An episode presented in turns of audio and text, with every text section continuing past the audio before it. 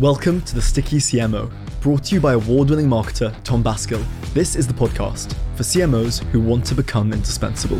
Each week, Tom is joined by expert guests on the cutting edge of their fields to help you level up where it matters. From socials to lead gen, each episode is packed with actionable tips for marketers looking to become irreplaceable in their organizations. Because 2023 is the year to become sticky. Hey everyone, and welcome to the Sticky CMO. My name is Tom Basgil, and today I'm lucky enough to be speaking to Dana Gardner. Dana is the president and principal analyst at Interarbor Solutions, an enterprise IT analysis, market research, and consulting firm. His experience covers AI, cloud, DX, cybersecurity, and, and much, much more. His online influence is legendary. He's got an audience across Twitter and LinkedIn that's nearing about 200,000 folks. And he has some real wisdom to share for CMOs and marketing leaders on the art of content creation and thought leadership to bring attention to their business. Dana, how are you doing today? Doing really well. Nice to be with you, Tom. Oh, it's excellent to have you. It's excellent to have you. One of the things that I've seen in B2B, and you know, I've only been in B2B for maybe 15 years. So you've got twice the time on me. One of the biggest changes I've seen is this new need that's emerged. And it's really for the need to be an influencer online you as a CMO and marketing leader being an influencer. So I wanted to kind of ask and, and, start out with what does it mean to be an influencer in today's B2B world? When you're in a B2B environment, the influence is really about information that's valuable and that's relevant to what the issues are that people are going through in their business. So much of social media these days is around entertainment or celebrity worship or what you had for dinner and Ironic thing is, is I've been around long enough, and you have too, to remember that this social media stuff kind of started on the business side. Twitter started out really just a, among sort of Silicon Valley people or a niche. And so you have to be aware that we're sort of in a muddied environment and influence, that to be a B2B influencer, you have to stay close to your knitting, if you will, without getting overlapped into other areas that people would find a waste of their time. So, one of the challenges is to remember that influence is important, always has been. This is really kind of an extension or an extrapolation on word of mouth of trusted mm-hmm. sources, people that are in your domain or your cohorts that you would go to for advice. Nowadays, that domain is virtually unlimited. You have 8 billion potential other people that you could communicate with, but who is going to give you something that doesn't waste your time? And so, as an influencer, you want to present trusted information in a way that people can digest, that's relevant to them, that they will recognize as a business or a value rather than a distraction.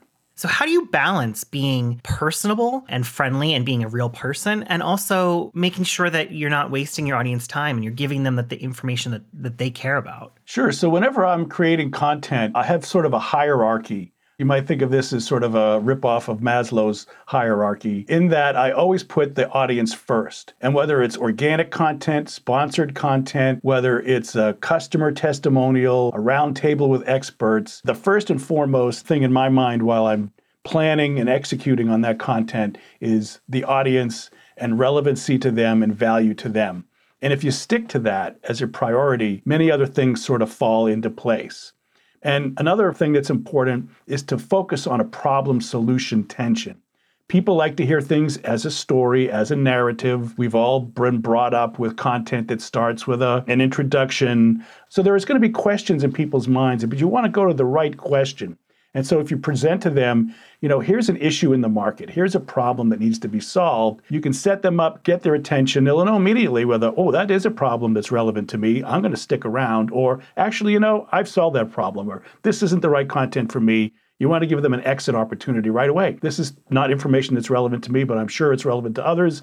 The people who stay, you need to then take on a journey. How do you solve the problem? How did other people solve the problem? And what did they get for it. So that's sort of a kind of guiding principles for content that keeps people focused. Stick to your priorities of who you're trying to provide that content for, come up with a problem solution narrative, and then execute on it. And you've touched on this, but talking about word of mouth.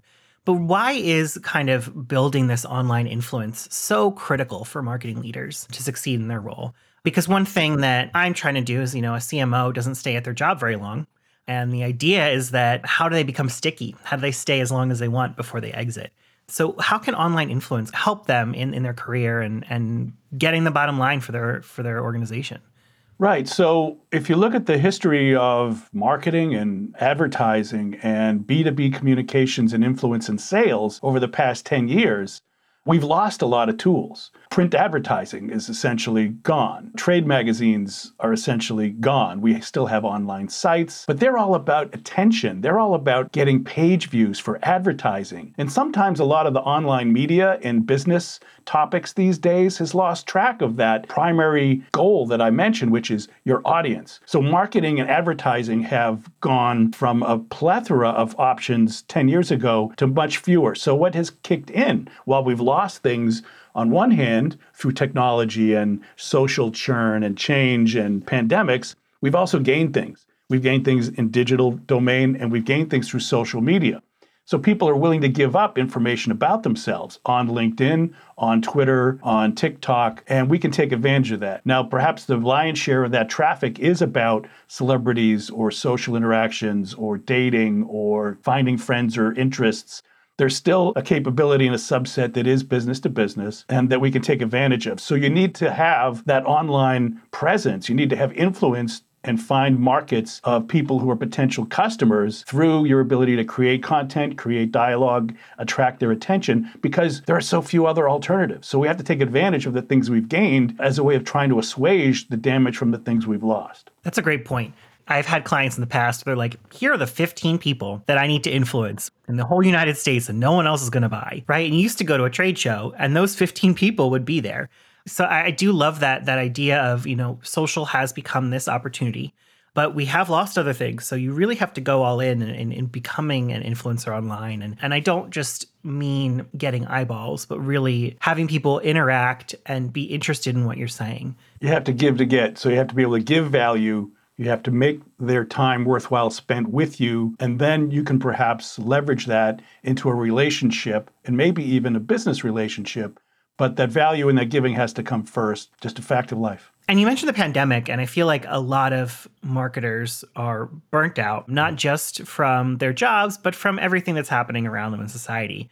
So, like in a practical sense, what could a burned out CMO do to start building their personal brand without adding more stress or, or perhaps without spending a few hours every day, you know, building it? Where, where should they start? So I remember a conversation I had with a startup leader about 20 years ago during the first Silicon Valley boom in the late 90s. And they said one of the most important things for them as a small startup business leader was to know when to say no. And that means that this is what we're doing. This is our tasks. These are our priorities. And if we put too much on that plate, we're not going to do anything very well. We have to know when to say, this isn't relevant to our core mission at this time. So triage and not overextending and not being diminished by tasks that don't deliver much in terms of payoff, return on investment of your time and energy. While we've gained and lost things, as we talked about in terms of functions and resources for marketing and sales, we've lost the ability to focus, so much distraction. And one of the downsides to being virtual is that you've got so many different potential windows that you can be looking at. So there's a distraction of content and attention, but there's also a distraction from technology. We don't have a single desktop or a single app that we live in. Back in the day, I used to live in groupware and it had everything. I had communications, I had my core apps, I had access to data, and I could collaborate. But I was in the same app all the time. Now I've got 15 or 20 apps, and the distraction from that in itself is rather daunting.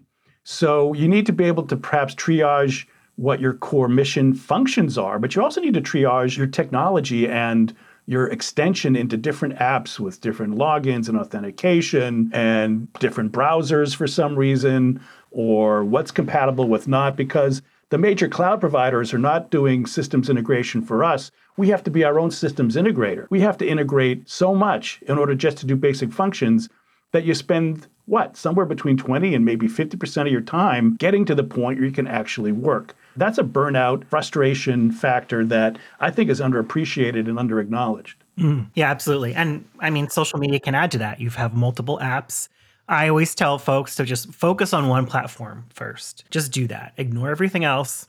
Don't worry about it. For most B2B marketers, it's going to be LinkedIn and just focus there. If you were to choose LinkedIn, where would you start trying to build your influence?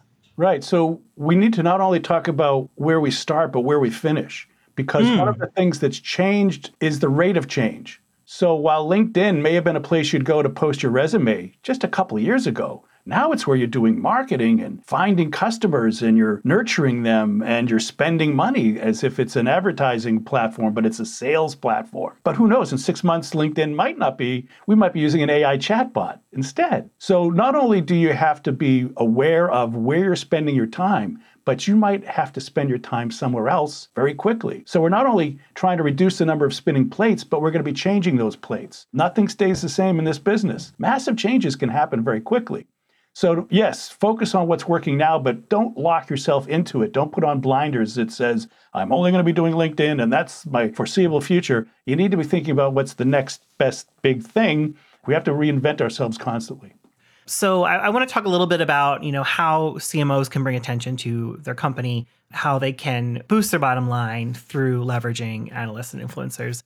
What is like an example of how industry analysts can help boost the credibility of a business's offer? Right. So there's a very wide spectrum of ways that influencers and industry analysts can impact and interact with markets. But what's essential and what's the still common thread is their knowledge and the ability for them to impart value. And so creating the core nub of value or content is sort of the same, like we were talking about with narratives, you know, and the way that the mind works. That's a constant. But what you can do with the content once you've gathered it there's a, a, wide variety and that changes and that will continue to change. So identifying who the people are that know your market and your audience best, creating relationships with them, understanding their business model. So, you know, like your uh, journalism professor told you in college, you'll follow the money, you know, understanding how an industry analyst firm works. Some of them are subscription businesses. Some of them are consulting on a contract basis businesses. Others are looking for opportunities to speak in public or create content. They're in the business of being a media company themselves in some ways. So you want to find who the people are that know your business. You want to create a relationship with them and you want to understand how they operate so that you can find common ground between your objectives and their objectives. But none of that will work if you don't have somebody that can talk in a way and deliver content in a way that would be of value and interest to your core audience, your prospects, and your installed base you need to really think about what the outcome is that you're looking for because every analyst and influencer is not the same and they all have different expertises and not just in the industry but in how they produce content or how they analyze what their influence is i always think that it's important especially when you're in the startup space is to leverage influencers and analysts because they have credibility because they've been doing this and they have worked for other companies. So that kind of credibility can rub off on you. And credibility and influence have a relationship. You're not going to have influence if you don't have credibility. You can have credibility without influence, but very rarely do you have ongoing, sustained influence without credibility. Somebody can have great things to say, but if no one's listening and they can't get the word out, that's not so great. But somebody who has a million viewers but doesn't have anything to say won't be of value either, but they probably won't have a million viewers for very long. So you look for people that have had a long, sustained, consistent influence, followship, that means people are coming back for a reason. They're not wasting their time. So you want to find that right mix between knowledge and influence, and they're out there. But there's a certain conundrum when it comes to analysts, too. When you're a hot analyst in a field, all of a sudden you're in great demand and you have much less time. There is a finite amount of work that an analyst can do in any 24 hour period. And so, therefore, they're going to triage and they're going to look for the accounts that are paying the most, that accommodate their business model or their employer's business model best, and they're going to let the rest of the business slough off to the side. So sometimes you've got some rock star analysts and you might be able to get their attention or work with them briefly. But then there's also boutiques and, and so perhaps a tier down from the rock star level, people who are actually going to be able to work with you, spend time with you that might not have that large of influence, but collectively, if you've got two or three of them, you could have a very large influence. So there's a sort of uh, conundrum about the most popular people will give you the least amount of time and then the people who have the time might not have the most influence and you have to create a balancing act around that this comes into you know what a good content strategy is and a content strategy is, is really becoming important to the health and success of a business, especially a B2B tech business, because there's a lot of VC funding in the space, which goes directly to advertising. And advertising can be glutted. There's only so many industry websites that you can put a pop up on. In your experience, what are the key components of like a strong content strategy for a B2B tech business? Yeah. I think it's important for companies to recognize that they're also media companies. They're not just creating software or hardware or business services or consumer services. They're not just uh, financial transaction purveyors. They're also publishers. And when you accept that as part of your DNA as a company, that it's embedded in your mission that we will publish, that we will create content, that's an important essential step. That's a KPI that I would recognize and then incentivize around. And that means you have to bring people into your organization who are publishers who have experience with media and content and narrative and the process of post production to production to influence to distribution to paid to unpaid and organic. But once you've established that capability and you recognize it as a value, you can use that in so many ways. You can educate your own workforce using those capabilities. You can educate your prospects and your help desk people for not only sales, but for fulfillment and support you can find alliances and partners. So, all the f- core business functions within your company can probably avail themselves of that publishing function if it's there. So, I think you need to look at this from a holistic perspective as a modern business, that having a publishing, having a media savvy capability is core. But if it isn't centralized and if it isn't prioritized, then it's always out on the periphery and you're re- doing redundancies and you're being ineffective so it is challenging, but the benefits can be very, very substantial. Companies that take publishing as a core competency can find themselves media savvy, digital savvy, able to educate their workforce, able to reach out to their prospects, use things like social media or whatever the new next thing is. I just think it's an essential competency, and it doesn't have to be just big companies. You can be a staff of five people, but one of those people should have some ability to do publishing and media and create content and use it across a variety of business functions. What mistakes do you tend to see marketing leaders make around their content strategy and distribution? I see them reinventing the wheel many times that they don't have a central communicated repository approach, that things are done on a peripheral basis with whiteboards and sticky notes that it isn't built in as a platform, if you will, within their organization. And so, without a core chief content officer or chief publishing function of some sort, the content is just being done haphazardly. And, and, you know, this is the same pitfall that we find with lots of functions. But I think it's a core function. And because you can use content in so many different ways, whether it's your support and help desk, whether it's your sales and marketing, whether it's your research and data gathering for understanding your markets and pursuing your next business objectives, why wouldn't it be core? But if you're everybody's doing their own content, just like if everybody's doing their own cloud procurement, then you've got redundancies and you've got overspend and you've got deficits as to where we need content or we don't have it. So I think a lack of coordination, understanding, and treating it as a centralized function that extends to different business features rather than each all kind of going at content on their own that's a big problem that's fairly common and persistent. And you've served as director of content, as a head of content. So you have actual on the ground experience of managing this in companies and, and the critical importance of that. Do you have any case studies that you could share of how this has helped a business when you've you've been in there? And yeah, it's kind of interesting. As an industry analyst, I haven't analyzed the role of being an industry analyst when it comes to content.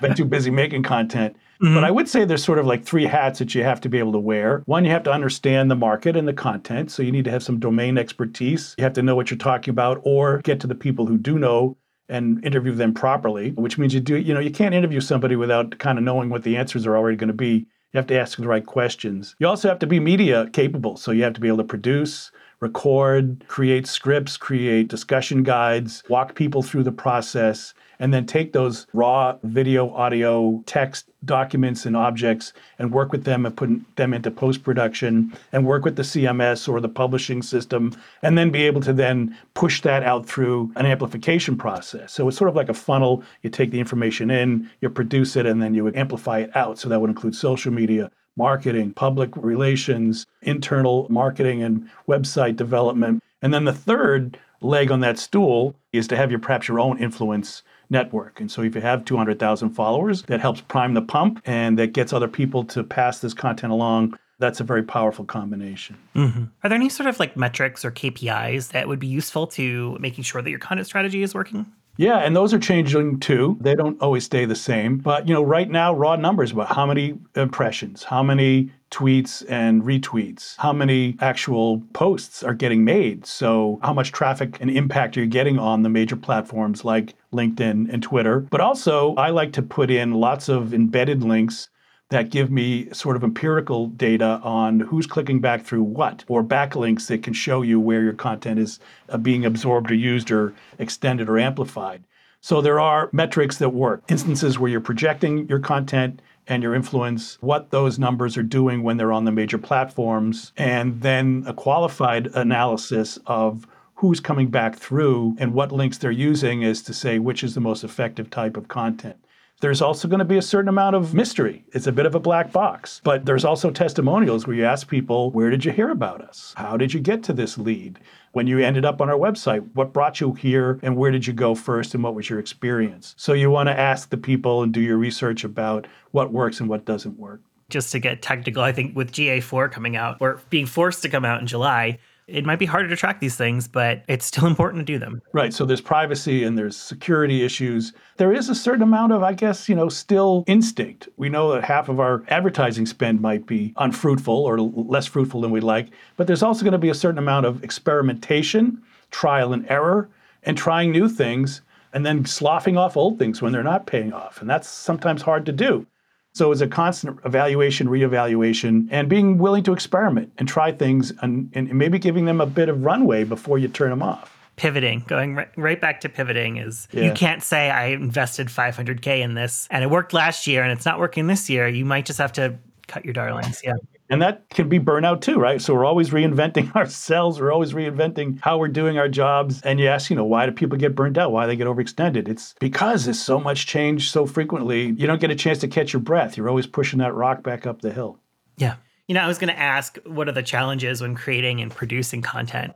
But I think we've already really talked about that in that you need to try multiple different things you need to have some sort of media production, either in house or contracted, some sort of way to create this content copy, scripts, graphics, video. I've seen companies go in and create these advanced media studios in their headquarters building and spend tons of money. That might not be your best way to do content. You know, we've all become accustomed to doing conferences just like this. You can get so much done with a Zoom or other video conferencing application these days. Just get people to talk about what they love and what they know.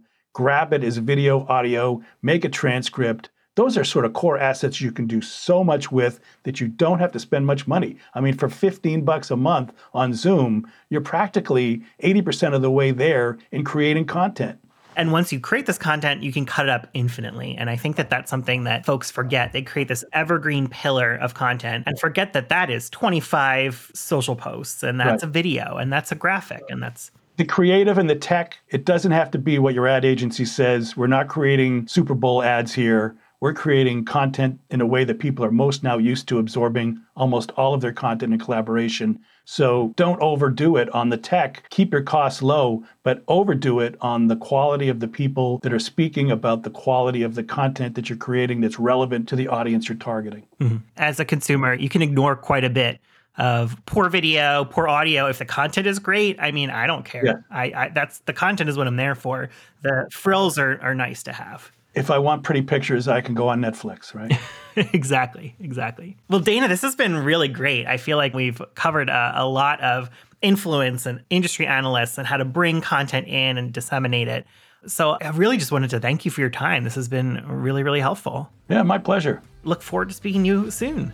That'd be great. Always good to be in touch with you, Tom. Awesome. So thank you for listening to the Sticky CMO. We're available on the podcast app of your choice, as well as on YouTube as a video podcast. For more information on how to become indispensable to your organization, please visit us at www.tombasgil.com, spelled B A S G I L.